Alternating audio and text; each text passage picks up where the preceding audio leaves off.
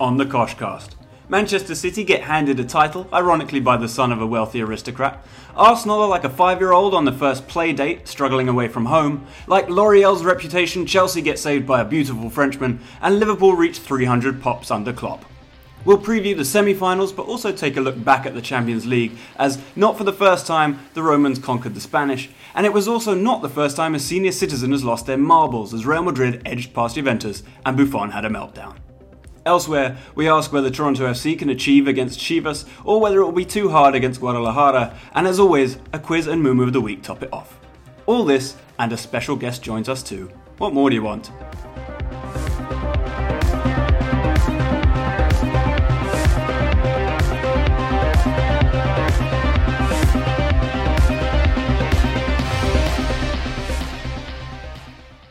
Hello and welcome to another episode of the Koshcast on underthekoshblog.com and at under underscore the Kosh on Twitter. My name is Alex. Bernie is here. Hello. Mohamed is here. Hello. And joining us for the second time, very special guest, Daniel Rouse of The Score and of uh, multiple Under the Kosh Trivia Championship fame.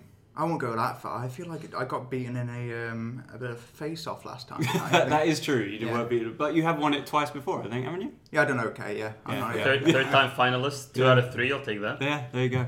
Not quite as good as City though. They've won it three times, and uh, you will, as a City fan, be delighted to talk about that today, won't you? Yeah, I'm, I'm feeling absolutely champion. Um, I must say, walking over it was a bit soggy, but got splashed by a bus. Thought, Hmm. thought it was hilarious. Didn't care. uh, went to winners. It was really busy, and like none of the t-shirts were flowery enough for me. It was just, it's just life is just wonderful right now. But getting splashed by a bus on a soggy Monday afternoon is a pretty traditional English experience anyway. So Yeah, I mean, if anything, it just proves that you could perform on a Tuesday at Stoke, if anything. So Sure. Yeah. Yeah, we'll go with that one. Yeah, sure. Yeah. Anyway, um, right, let's start then. At Wembley, Spurs won, Manchester City 3. This put the wheels in motion for the title win. Although little did we know that this would be enough, you know, when it happened. But uh, Jesus with the opening goal. I mean, Spurs were defending suicidally high at the time, as they want to do. yeah, no, I mean, this game was pretty much once. This is the hardest game I think that City had left in, in the in their in their schedule, and once they won this one, I think that was pretty much it. Um, I think everyone waited for was was thinking that it was going to be the week after where they really seal the, the title, but I thought Spurs. I don't know with Kane back, I thought they might look more dangerous than they did. To be fair, City, yes, they had their wobbly moment, which is very similar because Spurs got their goal at the very end of the first half, and then it got wobbly in the beginning of the second half. But overall, City played a really, really good game. Just mm-hmm. very measured, very in control of pretty much the whole match against a very good Spurs team. No, I'm with you. I thought City were going to go into this one and lose it. I really did. I just thought it. You know, everyone was downbeat. Some of the bigger players of the recent weeks, like you know, Gundogan's been great most of the season, but he's been completely lost in recent weeks. And they went out there and they really went at them. And I think there's a little you know, lack of credit for Kompany's ball for the first goal. I do think it was a great ball. And I think if anyone was really at fault, Hugo Lloris could have been off his line a little bit quicker. but overall, I think uh, He was later on. yes, but overall, I thought um, you know City really went out and from the off, and it was an incredible statement after what's been a disastrous uh, you know ten or so days before that. I, I- I found that whole thing interesting that people were saying that City would not perform well in this game because look at the last three games. I guess that's what we're going on. First half against United, they were spectacular. Maybe even the best football that they've played all season without their first, you know, a couple first team players. I thought against Liverpool in the second leg, they were particularly good as well. One refereeing decision, maybe not going their way, whatever. Second half, they fell off. So the performances were there, kind of mixed up somewhere in there. So I didn't expect them to not play well against Spurs. It was more, Right. could Spurs rise to the occasion? And I think mm, they've probably been found out relative to their competitors, realistically. I, I also think that a lot of the kind of will City screw this up was slightly hopeful from a lot of people. Not that anyone really has a problem with City winning, like neutrals have a problem with City winning, but it would just be more fun. Like the, the, the season's over now, the title race is done, and it probably was already, but it was just like keeping that excitement extended for another couple of weeks. you know? I I don't think City. I think Bernie, you bring up a good point. I don't think City necessarily played much better than they've played in the games that they've lost. I think a big point is the refereeing decision in those games. I think a lot went against City. I think against Liverpool in the second leg, I think against uh, United, certainly. Oh, you you felt they were completely robbed. Oh, for sure. They were robbed against United. They were a little bit robbed of a comeback against Liverpool. That less so in that game. I just thought, for example, in this game, they got a call in their favor when Lloris is fouled Sterling, which was, I think we agree, outside the box. Um, still But a very will bad. tell you it was close enough. Might as well let it be a penalty. yeah. um, but Lloris, um, I think he's been at fault for a lot of goals recently for Spurs. He's been in a really bad uh, run of form. Um, I mean, he really needs to snap out of it before the World Cup um, because he, he also made a mistake for France in the friendly recently and he's just not been having a good time. But again, I think City are just by far the best team in the country and one of the best teams statistically in the, the Premier League has ever seen. Um, people always debate the Invincibles and the United 99, etc., etc., and even United 08 or whenever that those trio of Ronaldo, Tevez, and Berbatov and Rooney. And so, I mean, they've won what with five games to go. Um, they almost did it with seven games to go without the little wobble. So So when what was the best record before that? Like when has it been one earlier than this? It was, I It's- think, it United. leveled it. I think uh, with five matches to spare. Yeah, I actually think uh, I do think you're a little bit generous for the assessment of City's previous games. I do think. No, there are a couple of odd referee calls, but City's second half performances were bordering on pathetic.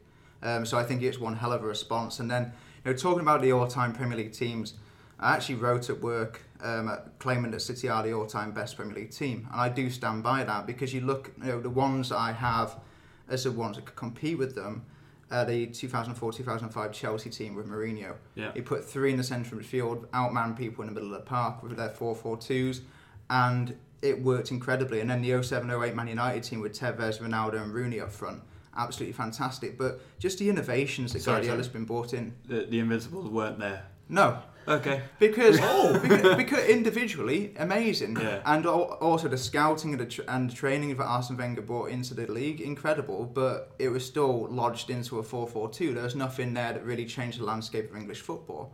Whereas there's so many things that Guardiola's brought in that you could argue are the biggest changes tactically since Bill Nicholson's Tottenham team in the 1960s. Uh, what go go into? I'm curious to like kind of what are those tactical innovations? So a ball playing goalkeeper. He persevered with that one. You know, pe- people would have uh, really, really got concerned about that. You know, after Claudio Bravo, he was a hologram last season. He was absolutely terrible, but uh, he persevered, and you know, he, Ederson's been fantastic. Arguably the second best goalkeeper in the league already. Inverted fullbacks, they weren't happening before. That's Two- true. two- Although it was abandoned after about three weeks. Fabian Delph's been doing it all season though. You know, you'll see, Yeah, you'll I see when guess, City yeah. go to the pitch, For, he'll, for, he'll argu- for argument's sake, on the I think the keeper one, I think that's a fantastic point. I mean, there have been quote unquote ball playing goalkeepers before, but not to this level. I The- think the- possibly less part of the system. Yes. like- yes. Yeah, The yeah. inverted fullbacks thing, Chelsea did it last year. It was. I mean, Victor Moses was converted into an inverted fullback in essence. To me, that's not really tactical innovation. I don't know. I, I think Victor Moses was very, very wide last year. I think he was important for stretching the team. So Yeah. then, then the the channels are wide open. Then Mm-hmm. for whether it's Pedro or Willian on that side of the pitch. I, I think, he, he was a converted fullback rather than an Yeah. I think the one thing that Pep can can stand behind is also the level of competition. I think now, I mean, I know this season the teams seem like they're off the pace, but that's I think mostly because City are just, you know, blistering this league. So maybe that's part of it. But I think the competition now is also better than what maybe Arsenal had to face or United had to face in '99 in terms of it was pretty much. Uh, uh, you know, a, a two, top a two, two horse race. yeah, two horse yeah. race. I know there's a lot of teams this season that have kind of fell off a little bit. Arsenal aren't really in that equation this season. Um, United maybe, but again, not at full strength. So it's hard to pinpoint whether this is more competitive or less competitive. I mean, I mean, let's let's if if we're breaking it down, if you, I, I can't believe you left the Invincibles out, but we'll we'll as a United fan to me that's weird, but we'll talk about that. I don't believe that you can we can make the argument that this is more competitive because people talk about how much people spend. But what makes a team competitive is how they play and the quality on the pitch. Mourinho's team came and usurped that invincible team and Sir Alex Ferguson's Manchester United. The, the competition between those two teams was at its height. And to overtake those people in your first season, I think we're talking about the wrong conversation in terms of competition. And look at when the treble United team won. They had that Arsenal team that had just won the season before, and with all that re- uh, revolution that Wenger brought in, and Chelsea. Let's not forget Chelsea were so good with Hasselbaink and Zola. Well, I think not sure if Zola was there, but there was two points difference in that league. And with that team that got to the quarterfinals of Champions League against Barcelona that year, I think we're having the wrong conversation when it comes to how competitive these teams are. Yeah, no, it's definitely a debate. It's it's it's tough to. It just I think with like what sixteen points difference I think between City and United or something like that. Like I don't know. I feel like a little bit more competition would have helped the argument in City's favor, if anything. I feel like you know what I mean. When someone wins it by so much, you kind of almost think, well, maybe the competition wasn't that good, or is it that City were just incredible? I, Yeah, I mean, and you, you can replicate. I heard someone saying that the other day about just an individual result. Like, if you see a team has won six 0 you're like, well, the opposition was shit. But if they won four 0 it's kind of it sounds almost more convincing. It's Right. weird. But I, the the other like moving on from the the kind of relative kind of grandiosity debate. What what I find interesting about this City t- team is that they've won the title with I'm not going to say bad defenders, but it's not a good defense, and they've had no left back all season. Otamendi, Stones, Laporte's new. We don't really know too much about how well he will do at City, but Stones, Otamendi, Kompany. No one would say that they are convinced by them as like elite ah. centre backs. I would say. I mean, Kompany on his day and when he's fit, he's fantastic. But how often is that? It's a handful of times a season. But it hasn't mattered because they've had the ball so much, and that that to me is friend. Is I think incredible. Counts as as in that defense of City, and I think he's been one of the players of the season for me. I, I don't know. No, I completely agree. I think he's very much an unsung hero. Um, he does actually get involved in attacks quite a bit. He does have that, you know, that little dash of uh, Brazilian flair every now and then, spots the ball going Yeah. forward and stuff. But yeah, I mean, you don't get me started on Nicolas Otamendi. I think he's infuriating. But yeah, I think uh, just the positional nous of Fernandinho, I think he's been massively, massively important. I actually think um, Kyle Walker's been overlooked an awful lot. I think he, he does bring width to the team, but also I didn't really realise he did this when he was at Tottenham, but his crossfield balls are actually fantastic. Yeah. He's really unleashed uh, Sané a few times this season. so I think you know Fernandinho and Kyle Walker would be the unsung heroes of defence, but otherwise this City story is one of attack really. And, and it's an interesting point you bring up about the defense because, again, if you go back to the, the best teams argument, that 07 08 United team had the best defense in the world. Forget about England, literally in the world. So, how do you talk about a team being balanced and best and all that? But in this season, people made a lot of noise about Mourinho and being defensive and being defensive master, forgetting that David De Gea has the most saves of any keeper almost in the league and in the top six. The United defense has not actually played very well. And when you go down the list, City's defense, I do not believe is very good if you look at it from a defense, actual defending. Manchester United is not very good. Liverpool is not very good. Tottenham, I don't even know where to put them. They confuse me. I think and Chelsea have been bad yeah. as well. So it's been very, very poor defending overall. So the idea that you can win with attacking this season, it's, it's par for the course, Yeah, well, once you hit Arsenal in sixth and you have Mustafi at centre back, I think that's when you really start with a defensive ability in the league. I mean, right there is your marker. Well, ne- uh, under them, are, you know, Dyche's Burnley, and they can Yeah. actually defend. They're the team, the first team in the league that can actually defend. us. So, but I anyway. think uh, I think I think out of the top six, I think you'd have to say Tottenham are normally the best organised defence. I mean, the whole Alderweireld thing is a little bit odd. Yeah. Maybe they've been missing him a little bit, but yeah, all in all, it's been a pretty bad season defensively. But that makes it a really, really fun league to watch this season. It does, but we and we've also seen that reflected in the Champions League. You can't just sit there and try and nick a one 0 in, the, in the modern Champions League. You have to go and score goals, and we've seen that in the last couple of weeks too. But just uh, on City, before we move on, Dan, how can they improve? What what happens over the summer? What like what do you? What are there positions that can still be improved on? What's the what do you think? The number one priority will be defensive midfielder um, because Yaya Toure is out of contract. I mean, he never plays anyway, but he's out of contract. That's a big lot off the wage bill there. And Fernandinho turns 33 this May. really? So that needs to be strengthened. I mean, Fred's been rumoured. I wouldn't be surprised if they brought somebody else in.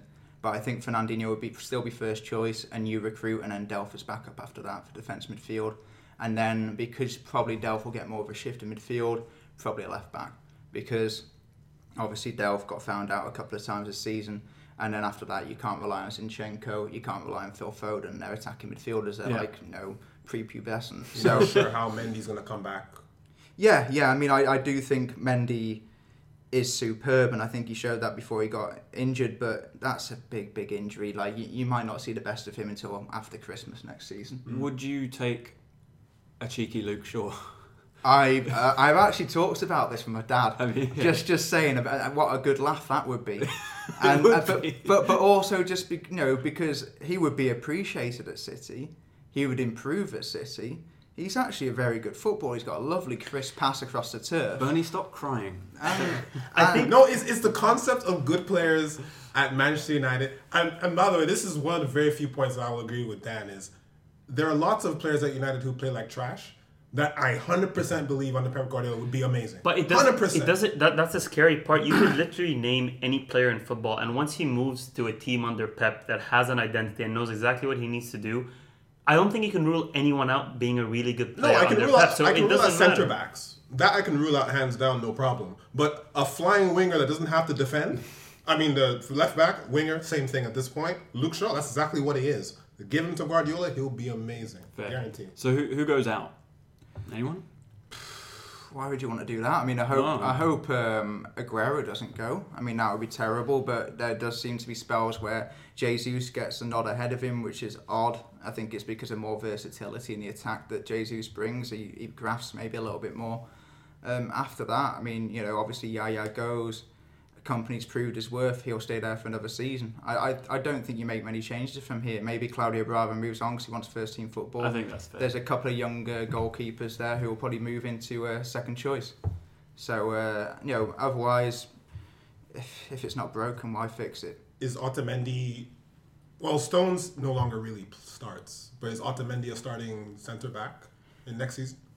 Are you going to play three at the back next season or Because two what at the about back? Laporte in there as well? Yeah, Kompany's going to play for sure. Yeah, I think it will be a, a back four. I think company will be rotated out, so you know, don't put too much stress on his calves.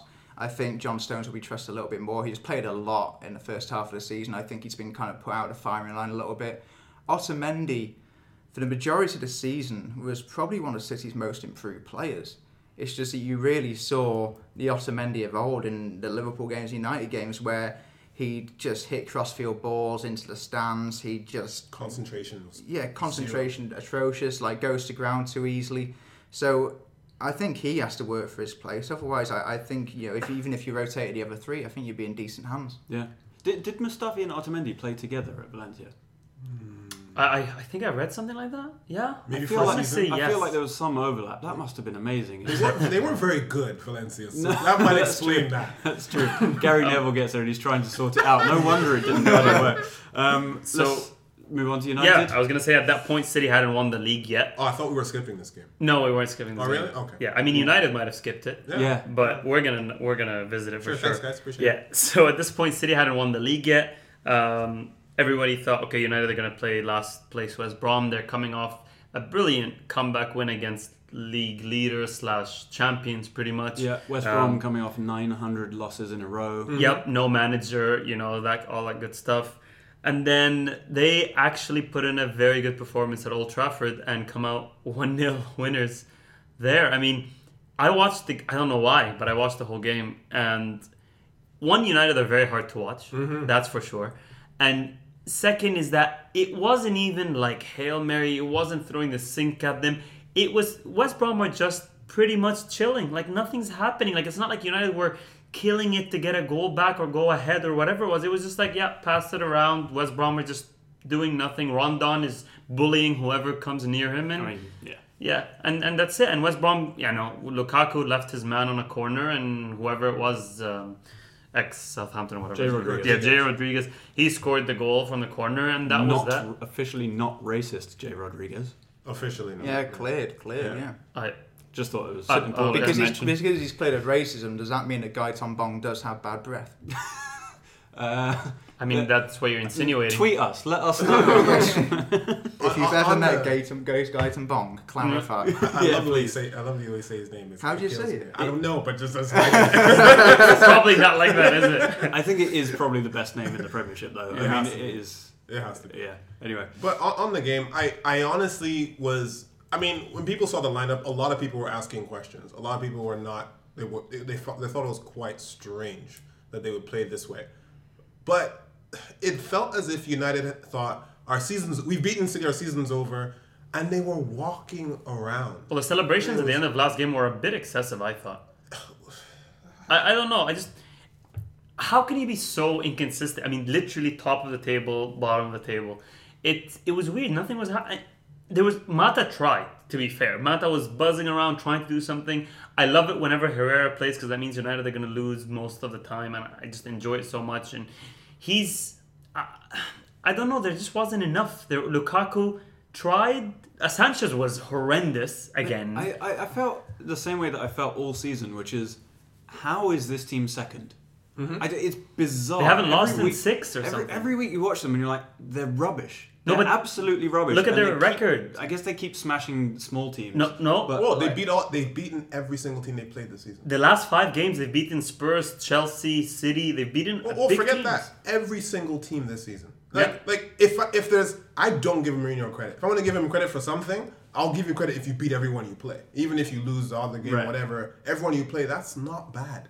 It really isn't. But my problem with this, and I spoke to Alex about this before, is what is the point of buying Romelu Lukaku if you don't play to his strength? If you see the goals that he's scored, and when he's gone on a really good scoring run, it's because United played quick through balls or crosses. What is the point of Alexis Sanchez coming inside and trying to do a stupid dink when the team is playing too too far, like too close to their goalkeeper? What is the point of uh, Mata coming inside and doing the same thing? What is the It- point? it is the dink Oh, no. drinking game. Keep, I mean, keep, him, dink, keep him you have a talking. I'm enjoying this.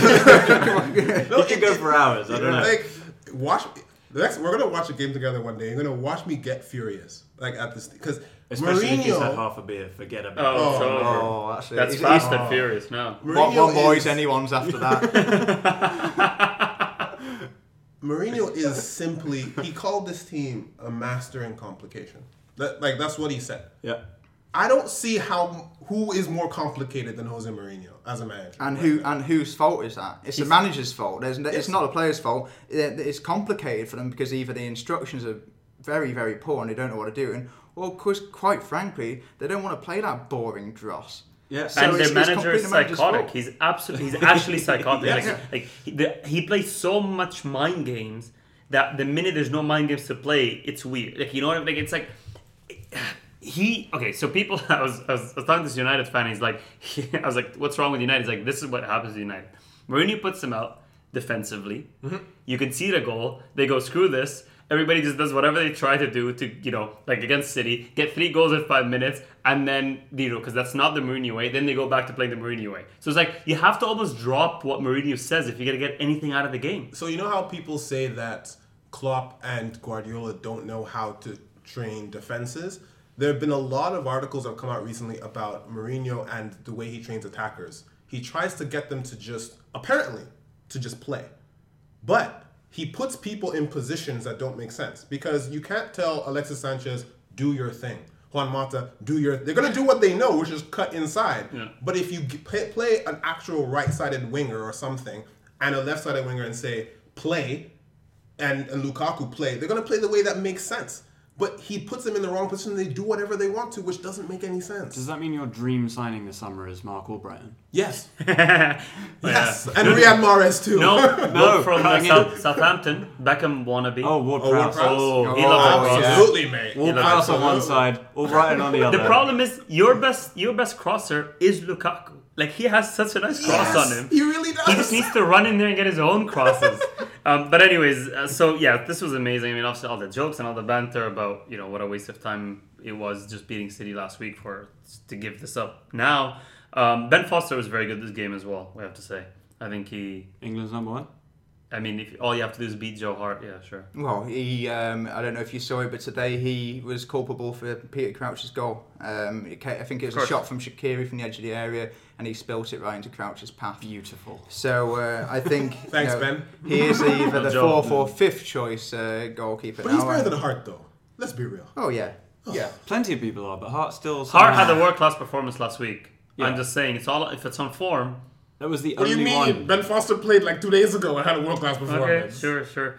Um, anything else about this game before we move on? I think uh, Darren Moore deserves some credit. I mean, well, we just want to have a bit of a bash of Alan Pardew, really, don't we? Yeah. I mean, uh, James McClean said after the game, I mean, he's not the cleverest lad, but this is quite insightful. Um, he said, It obviously helps when you go out on the pitch knowing that, what you're doing. so, Yeah. yeah, I, I just put there is obviously a bit of a disconnect when Pardew was in charge, and I find that delightful because he's an odorous twat. Yes, he Yep. is. Do you reckon the media person at at West Brom was just like, right, James, just say something that no one can disagree with, right? And that's what- Was anyone struck by the fact of how huge he was compared to Jose Mourinho?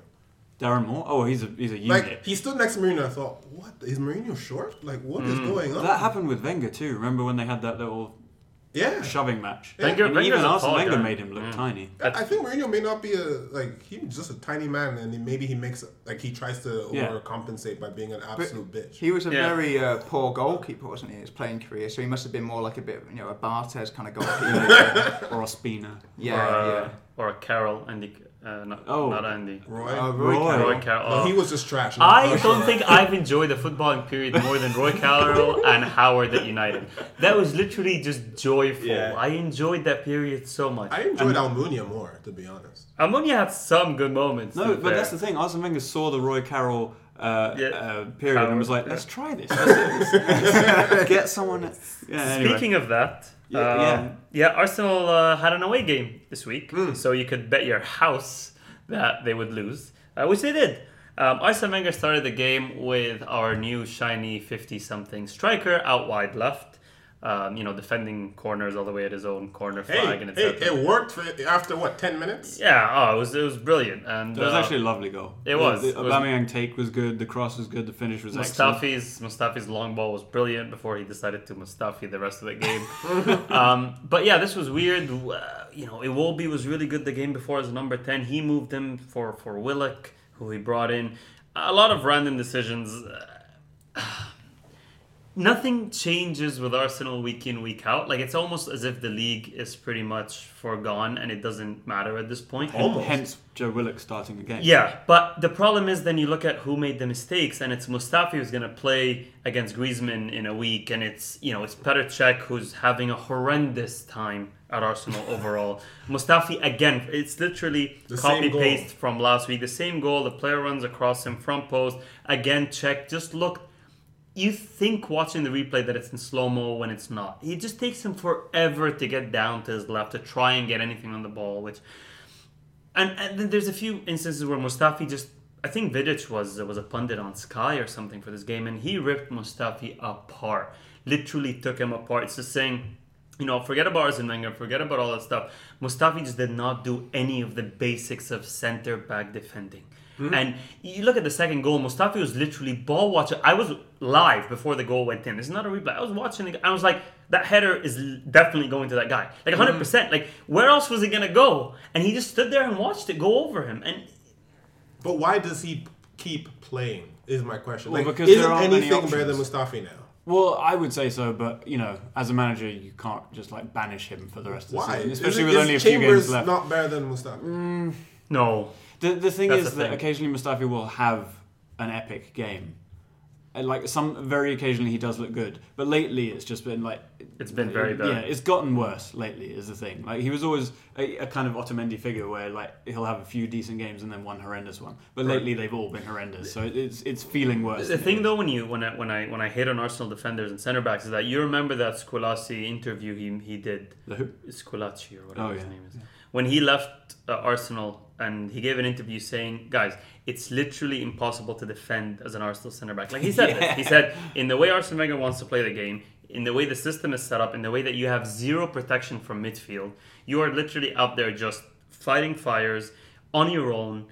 And it, defending doesn't work like that at the top level. You can't just win every tackle you go into because there's no one else there. But or no one's shape. asking you to win every tackle. They're No, no. asking you to cover the front post and not and let that guy But, but the the goal. situations arise too often in a game for the center back to solve them every single time. Is what like you talk about City, they don't get as many chances to do the heroics because they have a system that is set Okay, up let, me- let me ask Dan this question because we've had this conversation on repeat before, and you've been a City fan for since you were a child. Also, Dan's Right. a centre back. So Brilliant. So even better.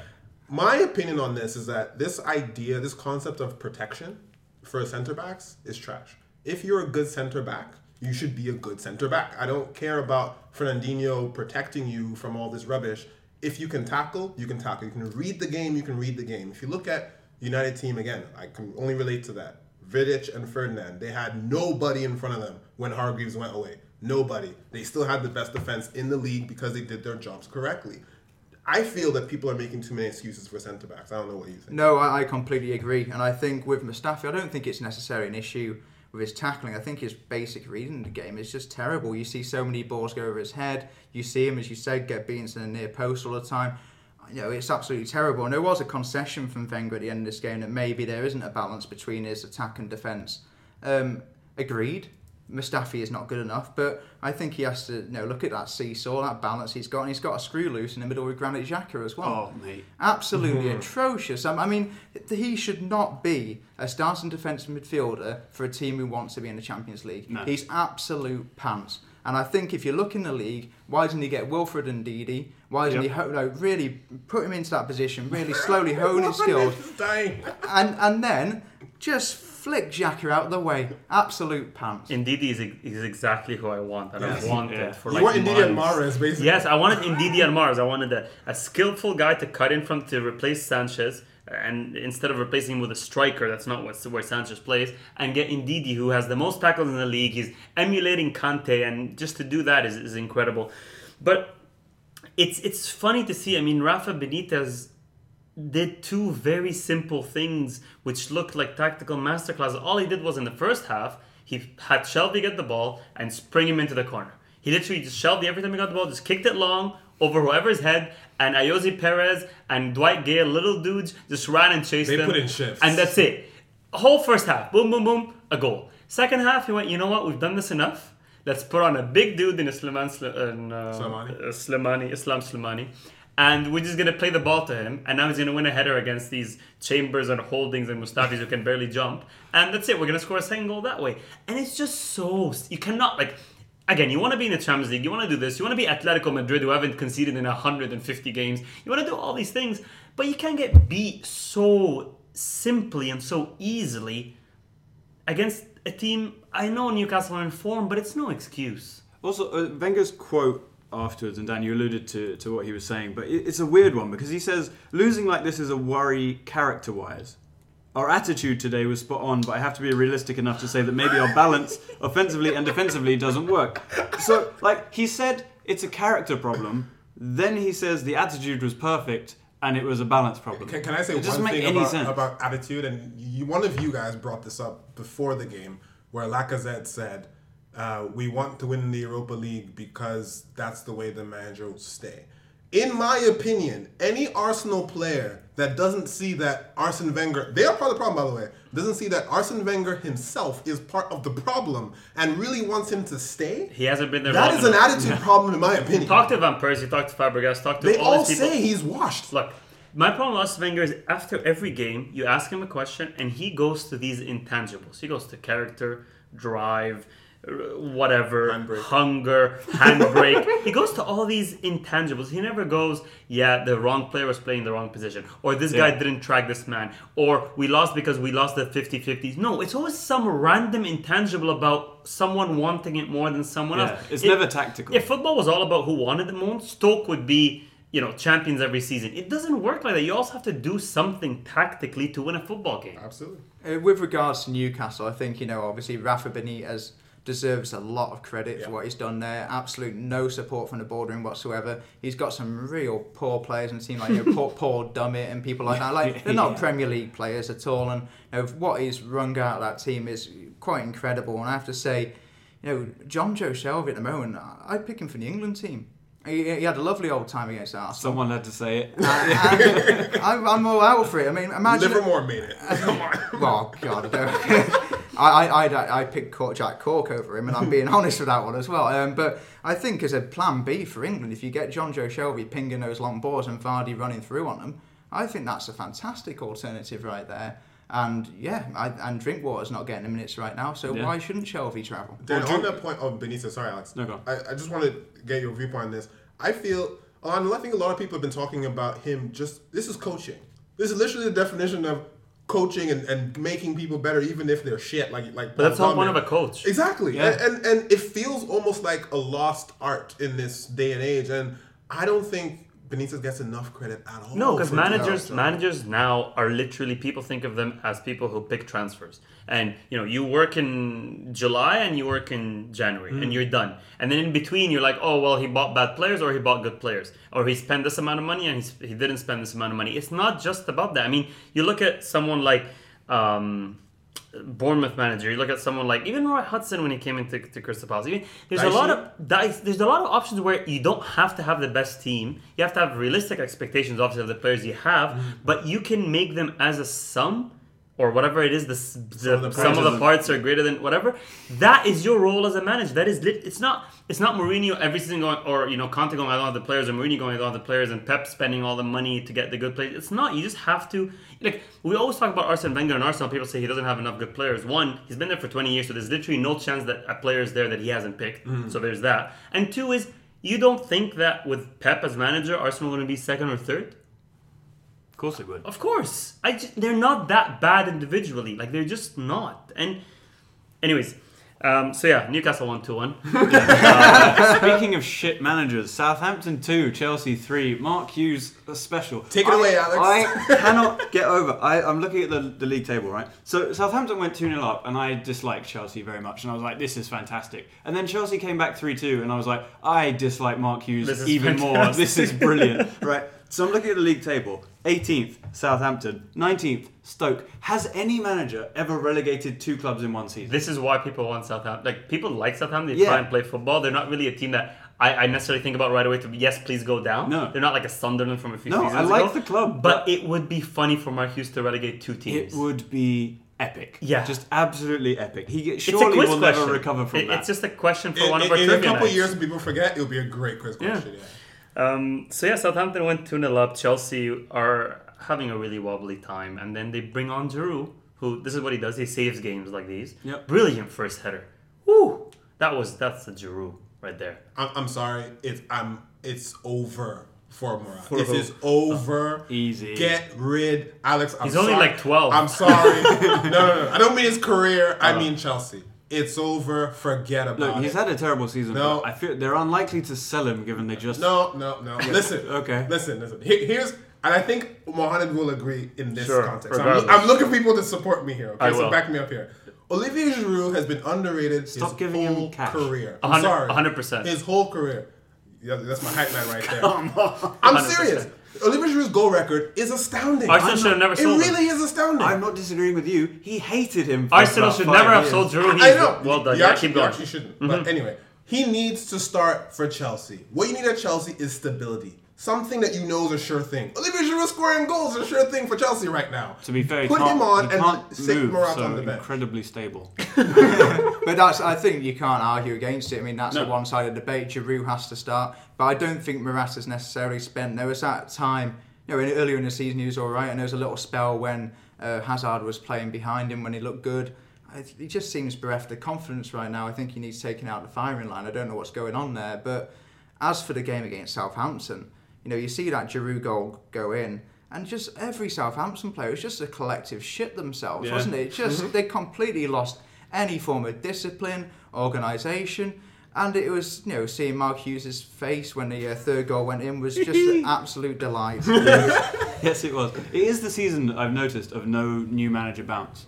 Like Southampton didn't get one with Hughes. West Brom Crystal certainly Palace. didn't get one with Pardew. Uh, yeah, Hodgson did it. Uh, Hodgson did it, Carvalhal, uh, if I pronounce his Swansea. name right. Yeah, Yes. Swansea. He did it. With But you're right. uh, It's less so. There's no that Pulis push. There isn't that. What I mean, Big Sam.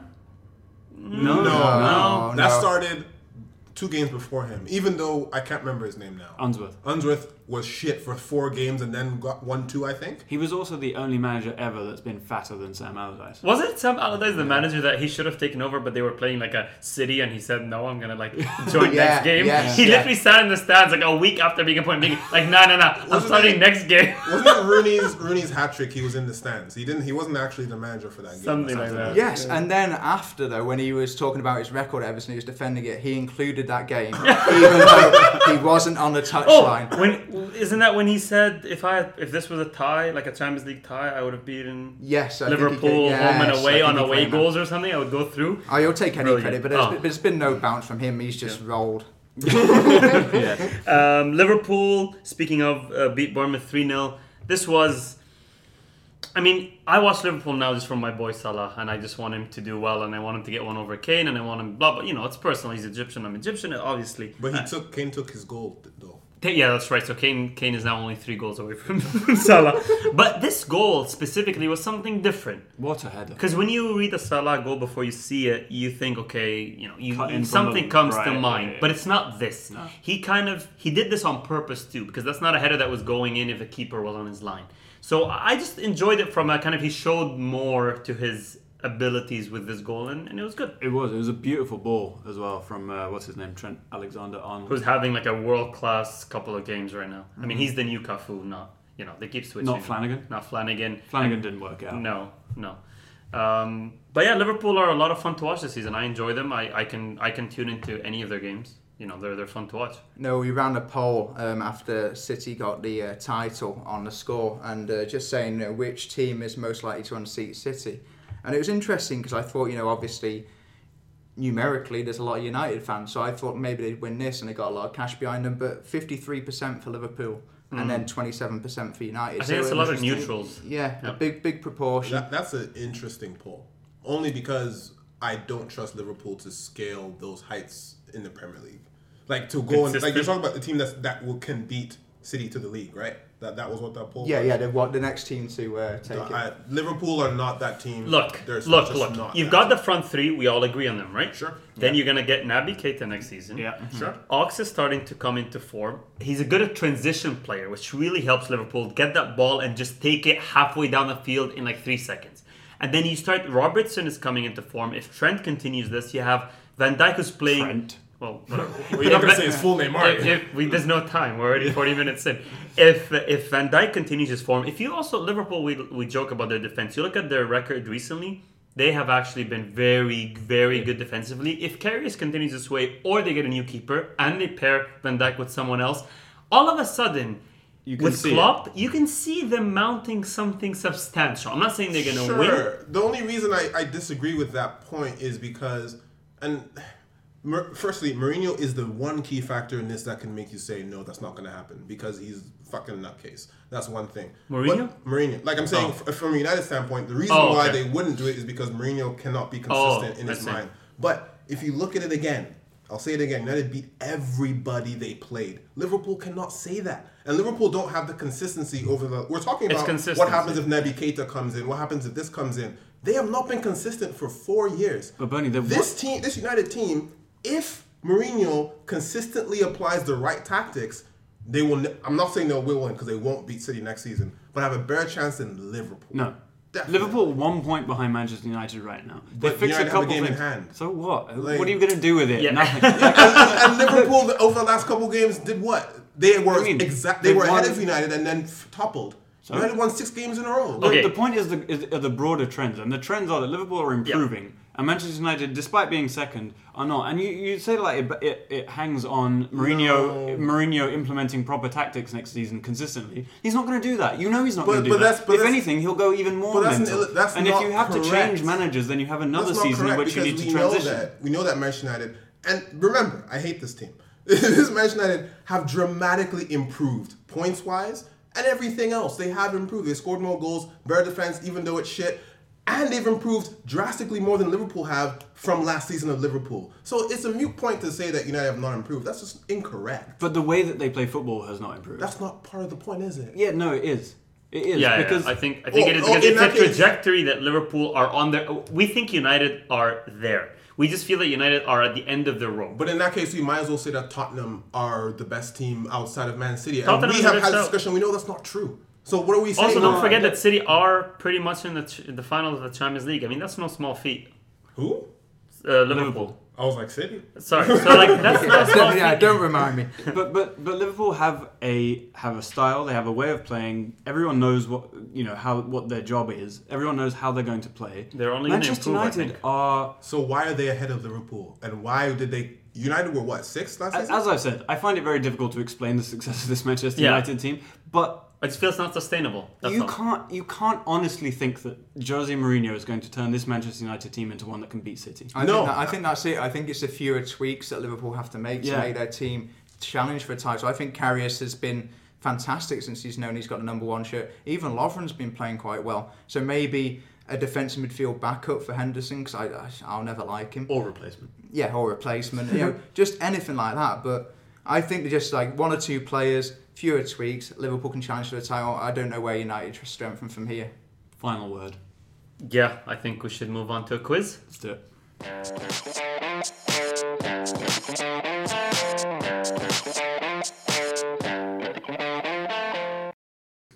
So, welcome to the Nick Quiz Dabizas. Yep. Hey, Not oh, bad. man, that's pretty good. We'll take it. Yeah. Okay. We'll take it. Thank you, Bernie. I appreciate that. Every week we're like, it'll do. Just just move on. So I had four questions lined up. One of them you guys already answered, but just to put the fact back out there, um, City won the league with five games to go. Whose record did they equal, and from what season? It was United from the 2000-2001 season.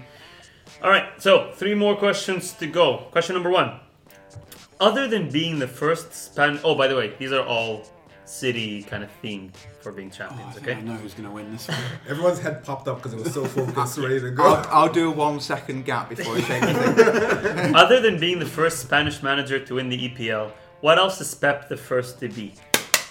That was easy. Bernie, Uh, first manager to win a league in England, No. Spain, Germany. Alex. First completely bald manager. Yes! You're thinking way too hard, mate. He's the first bald manager to win the Premier League. They all had hair, All of them, every single one. but they're one. so old, all of them. Every single one. Wow, wow, actually, yeah, you think about it, they've all had lovely heads of hair. Yeah. Kenny, Kenny, Conte Dal- doesn't Kenny count. Dalglish probably had probably had the best head of mm. hair. I think. There was, I think, the oh, closest that came to was an Aston Villa manager in like, the, well, not in the Premier League, but like in the 80s, who was balding. Right. Oh. But Pep is gone. Ho- Pel- Jose Pellegrini. great hair. Pellegrini, First game. Conte. I mean, Conte, Conte, regrew it. but Wenger. Yeah, they all, yeah. still- Wow. Oh, okay. All right. Question number two. And Bernie, you alluded to this. Name the only three managers to have won a title in at least three of the top four leagues in Europe. That was easy. Bernie. Mourinho, Ancelotti, Guardiola. Correct. Ancelotti, Italy, England, Germany. Jose Mourinho, England, Italy, Spain. And Pep Guardiola, Spain, Germany, England. Are there any left, or is that it? Also, Ancelotti has one in France. So he's Yeah. got four. Yeah. Yeah, which is... You're on the ball today. Yeah. No, Not in the last one. Last question. What do the last five Premier League champions have in common? They all play in blue. Yes! Get Nice. in.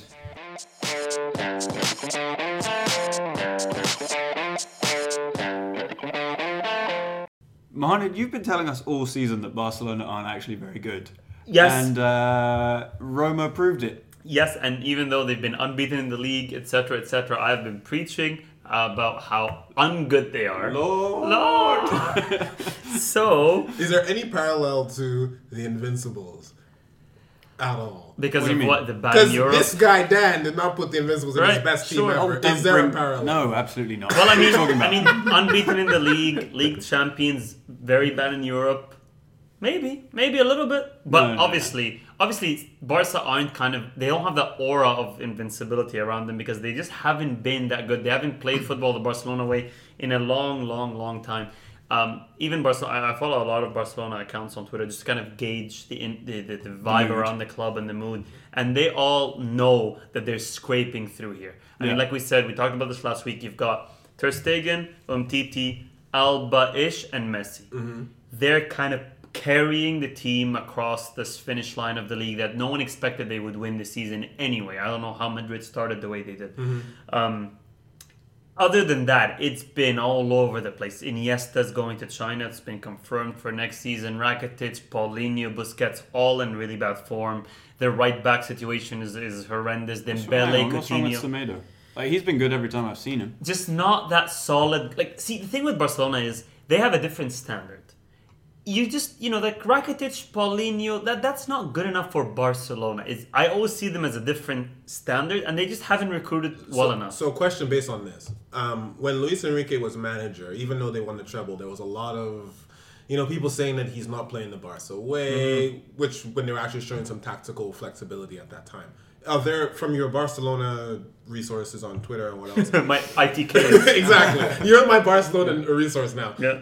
Is are they saying similar things? Because it was it got very very bad between the fans and Enrique, or have they learned from that experience and they're being patient? Sorry, before we go to our, Barcelona correspondent, I just like the, um, there, there is an element to which I mean they've been playing 4-4-2 most of the season, and a lot of that is getting the best. But they didn't have that that third player because Dembele was out for so long, so they needed to switch the system. But it's also to get the best out of Iniesta to kind of put more people around him because he's bloody old. Um, but this is the first time that a Barcelona manager has not played some variant of 4-3-3 Yep. for I don't know how long. Well- it has to be you know decades. Mm. They, they're very split on Valverde. Very split on him. Some games they feel like yes he pulls this masterclass out of his whatever, and other games they feel that he just has glaring mistakes. Against Roma, no changes were made for way too long. Paulinho, they a lot of fa- a lot of Barcelona fans felt Paulinho should have started to give a bit more dynamic.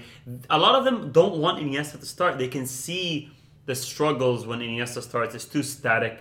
Um, Dembele, like he's not in the best form. Semedo should not have. They played Sergio Roberto, I think, in midfield, and a lot of them are like Sergio Roberto is a beast of a right back. Stick him there. Semedo's not having a best season. Why is he starting away? Sure, but from on this game, you're four one up, right? It was four one in the first leg. yeah. D- in their minds and in any of our minds, did it matter what they did? Speak for yourself, man. I, I, I will I will definitely say that I did not expect this from Roma. There, there has been Roma have had some good performances this season, but there was there's nothing that they have done, and there's no tactical innovation that that Sergio Di Francesco has done this season that hinted that they were capable of this level of performance. No, it was outrageous, and I think uh, you know Edin Dzeko holding up the ball, scoring goals. I think when he's on form, he can be one of the best strikers on the continent. Yes, incredibly It's- underrated. Yeah, Yeah. it's just apart from when he's off form, he's just terrible. He's done it But- everywhere. Yeah, he has. Germany, England, Italy now. Yep. He, he, everywhere he goes, he has a fantastic goal scoring record. And uh, Costas, Costas Manolas with the uh, winner was it you know against the near post. You know, he's been plagued with the nickname of mediocrities. And uh, you know he, co- he, he comes to the front no, to get to the near post like that love it. and nod the ball in. I, Over middle. Yeah, terrible, terrible. No, defending. I think a lot of the time, you know, this season, I know every team would rely on Messi, but it's reached whole new Yes, levels this season, yes. and he's dragged them over the line so many times, and he can't be. You know, held culpable if the rest of his team downs tools and thinks they got the job done. I think you know, out of all, we had a really, really good European week. Actually, some Oh, really it's good amazing. comebacks and stuff like that. This was by far the best, and it should go down as an all-time great. There's a lot of argument and well consensus among Barca fans that the reliance on Messi is way. I obviously he's the best player, blah blah, blah, but it's way too much. It's like you are asking for way too much. He's dropping so deep to create and to score goals and to assist, and also the thing with with Messi right now is that there was a really good article and a conversation in the comments between Barca fans about how they feel that even as well as they've done, Barcelona have wasted Messi's prime.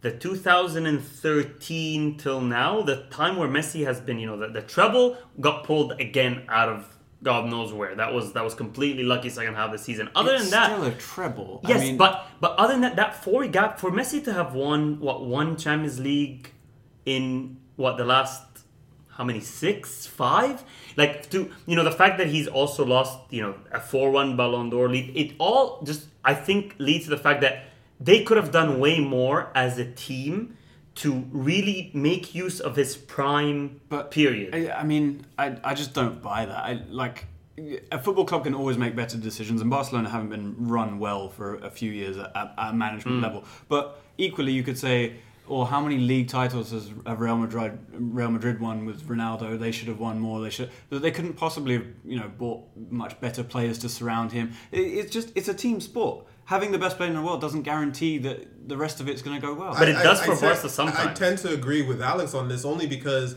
how can we talk about them wasting Lionel Messi when they literally gave him the best backup you could find in, in- in world football? And there were a lot of people who falsely, I must say, said that Neymar was the second best player in the world. So, but at least the fact that they were making that statement shows you how just amazing that that talent pool was. And yes, I get it. People said MSN carried them over the line Yeah, and yeah. all this jazz. But I think the fact of the matter is, Busquets was younger. He was still in the prime of his career. Um, Rakitic, when they won the Champions League, was fantastic, simply fantastic. And Iniesta was still not as old as he is now. So what are you going to do? Shift Iniesta? Like, like what what were they really going to do? Well, I- but you I look at their really- signings recently, and, and they've just been a waste of money. You look at uh, André Gomes. You look at the whatever the other guy in midfield that they bought that doesn't play a single minute. You look at even right now, Dembele still has to come good. Coutinho is still, uh, you know, we haven't talked about it, but Umtiti is possibly their only good and incredibly brilliant signing because he's been one of the best centre backs I believe in the world. he's got a release clause of 60 million does, euros which as is well, which is yeah, very very dangerous. They I put like 200 million on Sergio Roberto, and then they put 60 on. yeah, it's Well, I mean, it's not only up to them. Like, if his agent said that's all that you can do, then then Right. that's it, We're, we're talking a lot about Barcelona and not Yeah. about Roma. yeah, I think that's fair. Um, yeah. What, what I just want to say about this is that you know we've, we've said before. You're probably bored of hearing that we we went to the Olimpico a few years ago and we saw a game in which Totti scored two last minute goals and the atmosphere there, even though the stadium was only what half full, mm-hmm. maybe Half. if that, Mate, if a that. quarter. like just the stand we're in. The atmosphere there on what was a magical night was absolutely incredible. You can only imagine. Eighty thousand people were in the Olimpico for this. There's game. no way. There's no way that was act like this, and I think Totti's retirement were like the two moments where I think the Olimpico. I don't think he can beat. Like we literally had maybe what 20,000, 25, 25, 30 25 at the most, I would say. and it was insanity in there. Like I was watching this, and not much moves me to tears. Yeah. And this nearly did. Like it was that. Because you could imagine intense. when we were there, and then you multiply that by the. I mean, when we were there, who were they playing? Torino. Torino, exactly. Like this must have been the place to be in the world at that moment. Yes. I mean, James Pallotta chucking himself into a fountain. Yeah, Great incredible. No, I, I, I'm with. I think the Stadio Olimpico.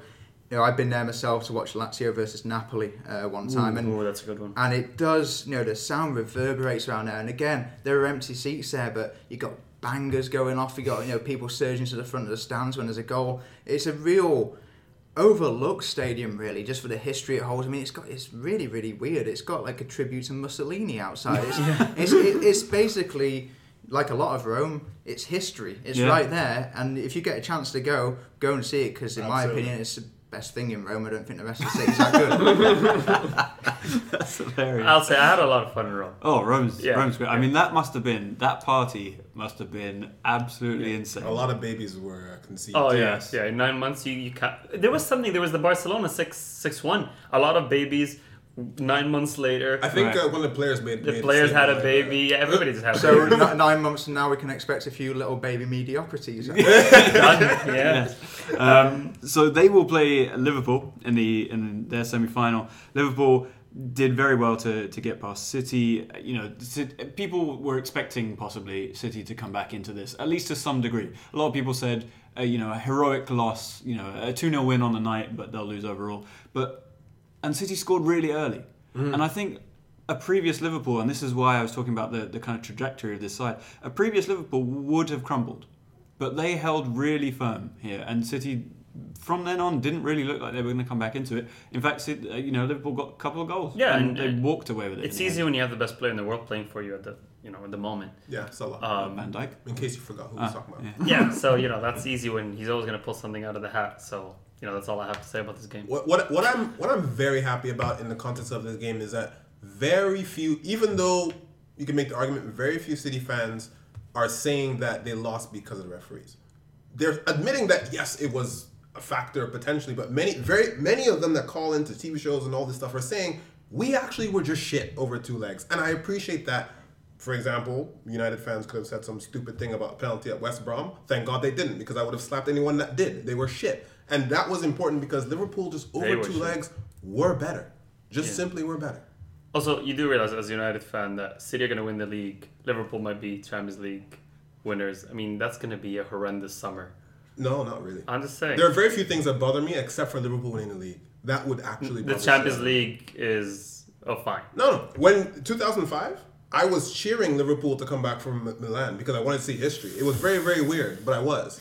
Yeah, I think you'd be quite bothered as well if you went to the FA Cup final and lost to Southampton. I think that would be, uh, Yes, yes, that would grind my gears. yeah, I would love for Chelsea to also win the FA Cup and Arsenal to win the Europa League. Literally everybody but United with a trophy. I- I'd Like- sign up for that. Like you, Arsenal. No, not you won the FA Cup last year. Yeah, we've So won that three out of Liverpool. four, mate. Arsene Wenger killing it. All right, so don't even try. I'm just waiting for us. I actually said to someone, I want Arsenal to win the Europa League because I can't wait to see the hypocrisy in From- all of you. All of you who are like, "Oh, this Europa League." I just can't wait for it because I have the tweets ready. But I have do, them ready. you do realize that United fans are, going to do the exact same thing with the FA Cup. I I'm will. just saying. They will. Okay. I will. Um, I don't know how this moved to that, but let's talk about um, what Juventus Madrid. Wait, wait, wait. Before No? we do that, quick. Okay. Uh, let's get a quick Liverpool Roma prediction. Over two legs on, ag- you know. Come on, Liverpool. But Liverpool have it in them. They have it in them to mess this up. That's my issue. That's what you were talking about the league earlier. They have that streak in them. Yes, they do, but come on. Dan? I think they'll be absolutely fine. I think over the two legs, something similar to what they did against City, 5 1 on aggregate. Yeah. Uh, well, that is a bit much for me, but I still think they'll beat Roma. Yeah. Okay, yeah, sure. Okay, mean- now you can move on. There's no money on the table. This is whatever. Well, we can do that if you want. But. I mean, see, the, take the minute the, the minute these games we saw this comeback, I think the first thing I, I, I told you guys was like, this is how you make money off betting. This is the kind of stuff you need to guess what's gonna happen and make tons of money. I but saw a picture of someone's um, what's that thing like the betting receipt or whatever, and he made 20 20,000. Yeah, that's this is these are the moments that you cash in on. Yeah. Anyways, um, another moment was um, almost, almost, almost there. Uh, Madrid beating, uh, well, Madrid had beaten Juventus at home at the Bernabeu three 0 with that Ronaldo epic overhead kick. Obviously, you know, well done, etc. Um, and then Juventus, Juventus, he's just insufferable. Juventus had no. Um, had no chance of coming back into this. Everyone thought, well, that's it. Dybala's out from his stupid red card the previous game, all good. And then slowly, you know, Carvajal uh, was just having a horrendous game at the back post, which I think they, I think, I would like to think that Juve pinpointed that mismatch with Mandzukic and Carvajal. I would and, expect so. uh, yeah, and kind of said, you know what, this is where we're gonna we're gonna get a few uh, a few chances, and they did. Mandzukic with two headers, um, and then who scored the third? Uh, Matuidi off um, Right. Keylor Navas complete mistake. mess up. So at that point, it was it was it was a tie game on aggregate, and then that penalty incident where Buffon just went. But he's still talking about it today, by the way. He's still He needs to shut the fuck up. yeah. But at this Yeah. point, he's retiring. Whatever. Like No, it's not. It's not whatever because Lucy Oliver is getting completely destroyed. There's hate mail coming to her house. All this stuff because of I was what like, he who's said. Lucy? The Oh. Michael Oliver. Oh, yeah, yeah, yeah. All because she's on Twitter and he's not, and he can put a stop to this. Next he really can put a stop to this. That's a if he stopped being disappointing. Like he d- he doubled down what he said. He said, or maybe I say it slightly different, but he did double down what he said. He didn't say, but by the way, don't abuse the wife of this referee. He didn't say that. Why didn't he have the decency to say that? Yeah. he's he's really gone down in my estimation. And actually, if you dig back on Buffon's career, he has bent the rules very much, and he's been self-congratulatory about it. So. He's not really shed himself in the best light here in the wrong part of his career. It Right, is really so- disappointing, and, and and I don't understand how you can watch that back And not think it's still a deny penalty? it's a penalty. Right. I, I think I think a part that gets uh, kind of forgotten from this whole thing is Ronaldo stepping up for that header to knock that ball down to Vasquez. That is a Ronaldo, such a, like you know people talk about Messi and other players and whatever whoever you want to talk about, but no top top top class player right now mm-hmm. has everything in his locker like Ronaldo does. Ronaldo like no one else has that leap in the 90th minute over whoever it was to nod it down to Vasquez to make that penalty happen. That is such a Ronaldo moment. What what about Ashley Barnes? I mean, Ashley Barnes is up there. Yeah. Fellaini, Crouchy, Crouchy, yeah, yeah. Fellaini doesn't jump though. That's He just true. He just Yeah, it yeah. just comes off his head. But I honestly I love that. Yep. He battled for that ball and he nodded it down, and then the penalty is a penalty. It was it was a perfect penalty. Yeah, and It then the minute- a- it was.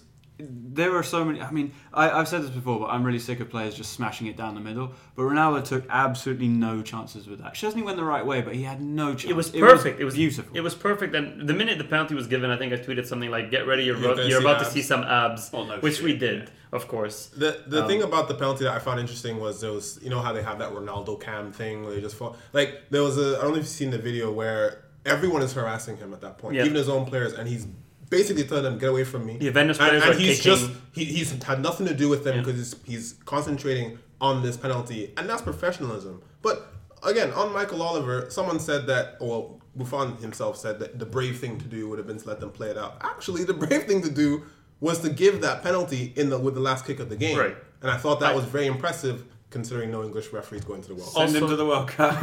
also, also to be fair, there was an offside goal that was ruled out for Madrid that was an offside. Was it? So there was that. Also, if anything, the abuse Michael Oliver should be getting is for those two streaks he has on the side of his head. Have you seen Oh, that? I haven't. I did not see that. Didn't notice. You know how Ronaldo has those two like speed streaks. You know when you're Oh, a kid and you wear like yeah, you wear like the lightning shoes to go faster. These Okay. guys have like those two streaks in their head. He had one of those, and I don't know why. Like he's a referee. It just bothered me. My, my other problem is all of a sudden Juventus fans are bringing up that they should have had a penalty, and I believe they probably should have if- from the replays in the first leg. I'm like, why does this matter now? You didn't bring this up then when you got trounced three 0 You bring it up now, like Yeah. just, just let it So- be. You lost. So Bayern versus Madrid.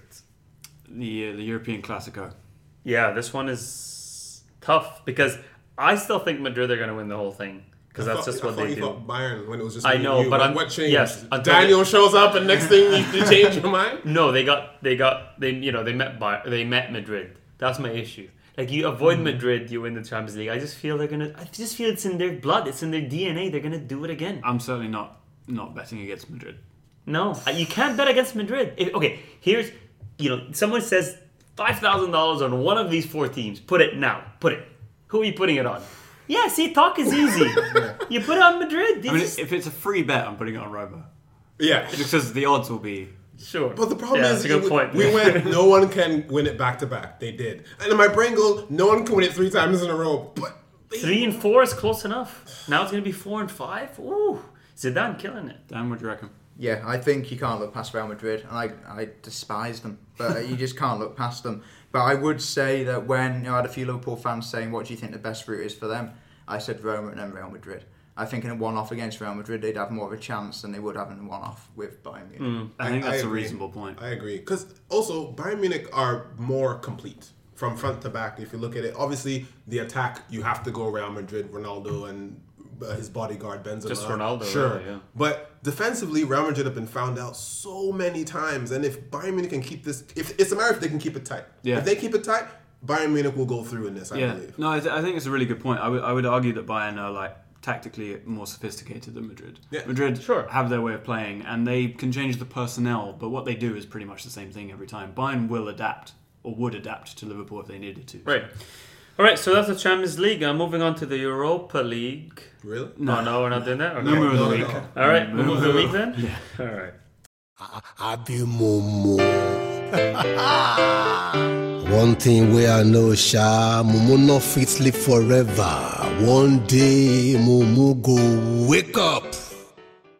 I hate Karren Brady at the best of times, um, but this is what I was delighted to see that today, 15 minutes before West Ham against Stoke, she tweeted, 15 minutes until my new show, Give It a Year, starts on ITV. Hope you watch it and hope you enjoy it. First comment under that ser- from Jolly West Ham United FC Hammers at Joel Saffer. Seriously? Are you even aware that we've got a game tonight? At the same time, the same you're telling people to not She's tune in. advertising her shite Brilliant. television program. But what what would have been more interesting? Let's be real. Oh, probably the television program, but that's not. I, I'm telling you now, I just watched that game. It was just a wonderful mesh of calamity. End it to was end. Just beautiful. Was But it yeah, was it a ding dong battle? It was a ding dong battle, yeah, Excellent. yeah. No, no, really, no, really well worked goals though, which is a shame. just hoofs. But uh, yeah, Karren Brady, she's just you know the Dildo brothers get a lot of stick Yeah. um, on the ownership team there, but I think uh, Karren Brady gets away with it quite a lot of the time. The worst thing she said was when they they were still at Upton Park, the, the club lacked a little bit of identity. Um, and then she moved them into this yeah, and then she bowl. just ripped the soul out of them, and yeah, it's just an absolute embarrassment. Brilliant. Wow. Um, I've got one here which is VAR related, which I just feel VAR is going to give us a lot of Momo candidates. Um, this was a game at Mainz. Um, so 45th minute, uh, Mainz corner, possible handball. Ref says play on, blows the halftime whistle right away. The Freiburg players go down the tunnel, and then the ref calls everyone back onto the field to give a penalty for that handball that VAR whatever. He got told in his ear like a minute and a half later. That is so amazing. you should see the scenes of the players like jogging back out onto the field just to take this penalty. What happened with the penalty? I didn't see that. That wasn't the interesting part. I was like, this is hilarious. I want to see the referee's reaction because he must have been like, "Are you joking?" Yeah. I just told all the players off the back, I'm gonna look like a proper knob if I do this. Like, I I feel sorry for the referee. I think at that point the referee should just let that one go. Good point. Uh, his wife needs to get off Twitter. Oh, Yes, oh, immediately. Hi, well done. I just sorry, I just got that. Bernie, Oh, um, it's me. Yeah. Okay, so uh, there's a bear Yeah. in Russia again. Uh, this is in the third division, but this bear, I think it's the same bear, guys. Like, It is- are, are, are we sure? For, I mean, we need to contextualize that, which is a few years ago we had a mumu where a Russian footballer Kirill Kombarov hired a bear for his son's fifth birthday party, and there were pictures of his son riding the bear. The bear has a birthday hat on. I mean, the whole thing is a whole new level of, of messed up, and it looks like the same bear. Yes, and I don't know if bears all look the same or not. Whatever. Oh, that's racist. This bear put on a proper show. By the way, he's standing. With he earned his, his money. He earned did. his salmon or whatever they eat. Yeah. Yeah, probably salmon. Yeah. Uh, Maybe the same bear from the Revenant either, but that's racist too. Um, but this bear was with his handler, and it's, it's like some dude in a leather jacket, What we'll call sitting and standing there going, "Look at my bear." He's no handler, man. He's just the dude that wasn't eaten by the bear. one of ten, the ten, one of ten dudes that wasn't eating. Exactly. He's the knife guy. Well, this guy wasn't eating. Standing next to the bear while the bear is clapping and trying to. I guess he's trying to lead a thunderclap or something. yeah, like, the bear's holding the ball that. And then the referee comes over, takes the ball for. You know they always have a mascot holding Yeah. the ball like a little kid. Yeah. This was the bear clawing on this ball. Imagine how gently the bear, a bear has to hold a ball not to break it. yeah, Yeah, but then the bear wasn't done. His encore had actually got up on its hind legs and then started clapping. it just does not look like a real bear. It was so weird in the video. People are like, is that a like really? It's He's- probably because you don't usually see real bears clapping and giving handing over footballs. No. I, I wanted to eat the handler. I'm just saying. I'm seriously Well, serious. honestly, it was. I looked at it and I thought that bear. There's not enough protection. There's no muzzle. He there's a little rope coming off his neck, like the smallest string that you've ever seen in your life, and it was it was hilarious. Yeah. Anyways, is that it for Mumu? Yeah, it, was a, it was a grisly yeah. scene. Do we need That's it. more than that? Alex had a pun. Oh, please Oh, go so on. it was a wild grizzly scene. Yeah. So- sorry about the pause before I caught that. Hey! Abi Momo. One thing where I know, Sha, Momo no fit sleep forever. One day, Momo go wake up. So TFC lost to the Colorado Rapids. Do we care? No. No. Do they care? No. No one cares. No. Like they, they signed three players from TFC two just to fill out the squad for this. Wow. And Jason Hernandez, the Right. old boy, got called in just for probably one night only. Just just like zero hours contract, just like bring him in. And, So as far as we're concerned, wage. this season has not started. No. MLS Not a, not started. not the not the what's it called? Yeah. the domestic, That no, like, the they- domestic, that's they the know word. that they can they can dos off for another like five six weeks and still make the playoffs without any trouble. So Yeah. it's fine. So we'll go straight into the Concacaf Champions League. Oh yeah, yes. Yeah, they've done phenomenal. I mean, to score, to start, to open the scoring in the Azteca was phenomenal. with Aztecas. But well, what? Alex, stop it. What? um, that was yeah.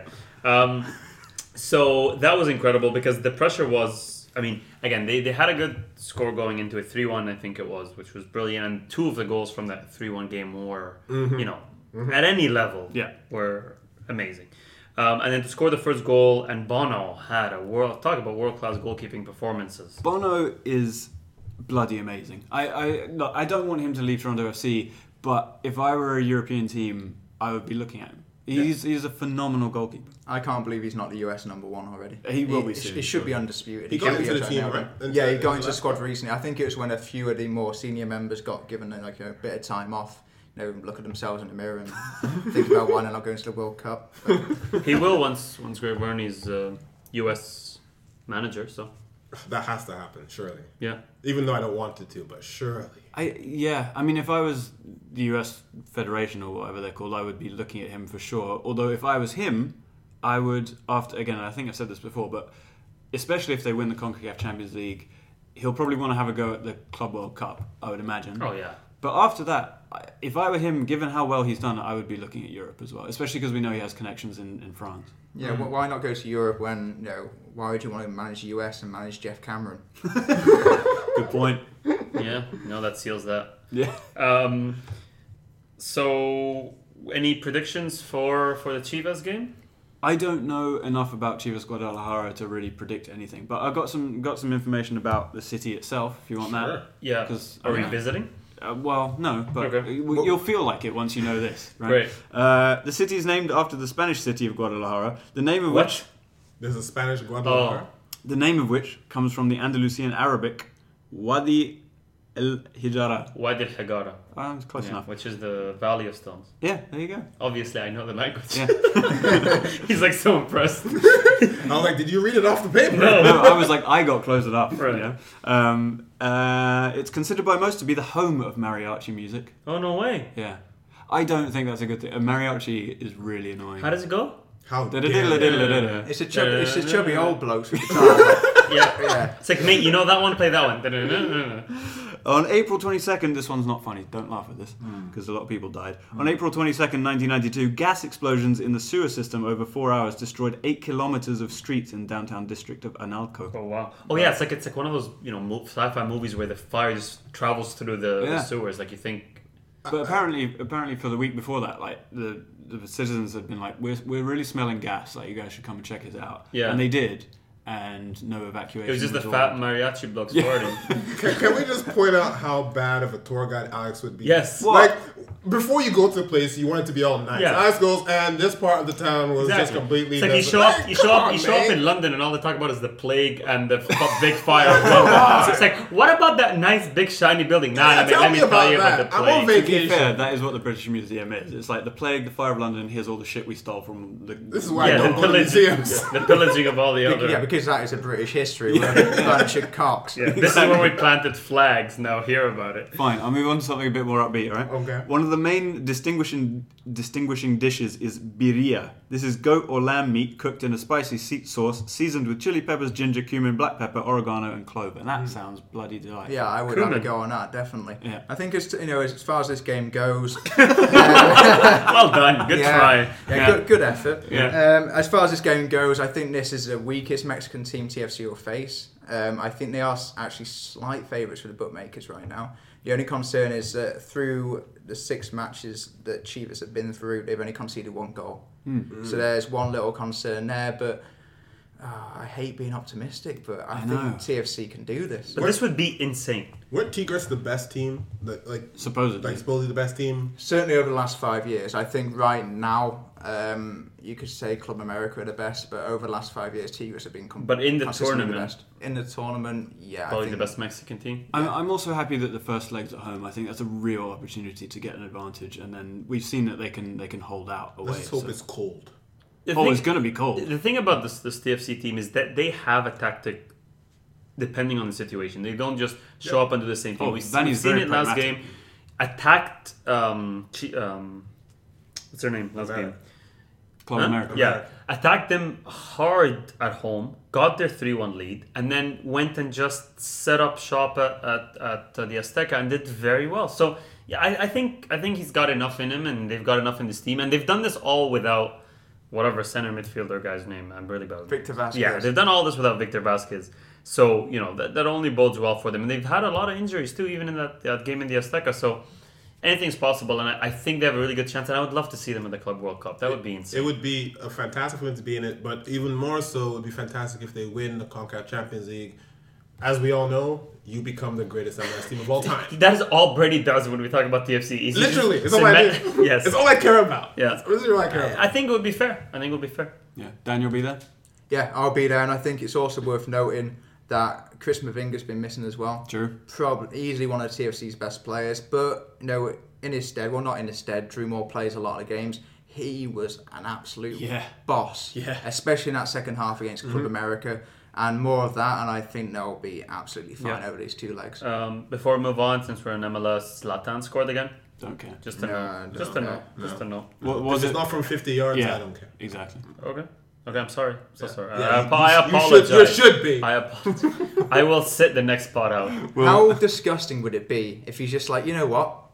I'll go to the World Cup. Didn't he say that though? Yeah, Didn't he he's tweet up- something? Wasn't he close to that? Wasn't he said something He's similar? pretty much He up said for that it. he, it's up to him. Is what he said. yeah. Didn't he also say, "I'm really surprised that these guys did this well"? Like he said some crazy stuff about it. But you know what? I don't. I wouldn't put it past him to I- go to the World Cup. Yeah.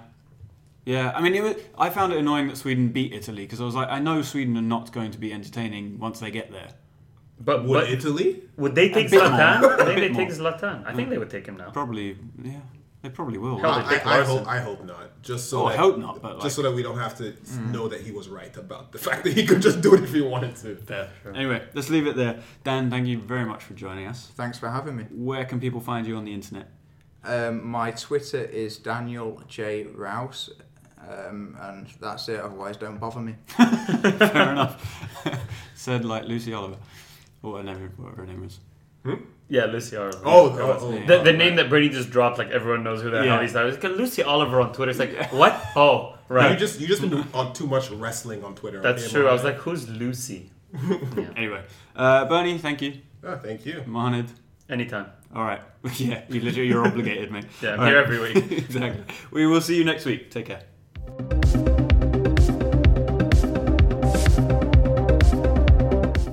Thank you for downloading the Koshcast. Get in touch at underthekoshblog at gmail.com. Follow us on Twitter at under underscore the Kosh. And for articles, predictions, and the full experience, go to underthekoshblog.com.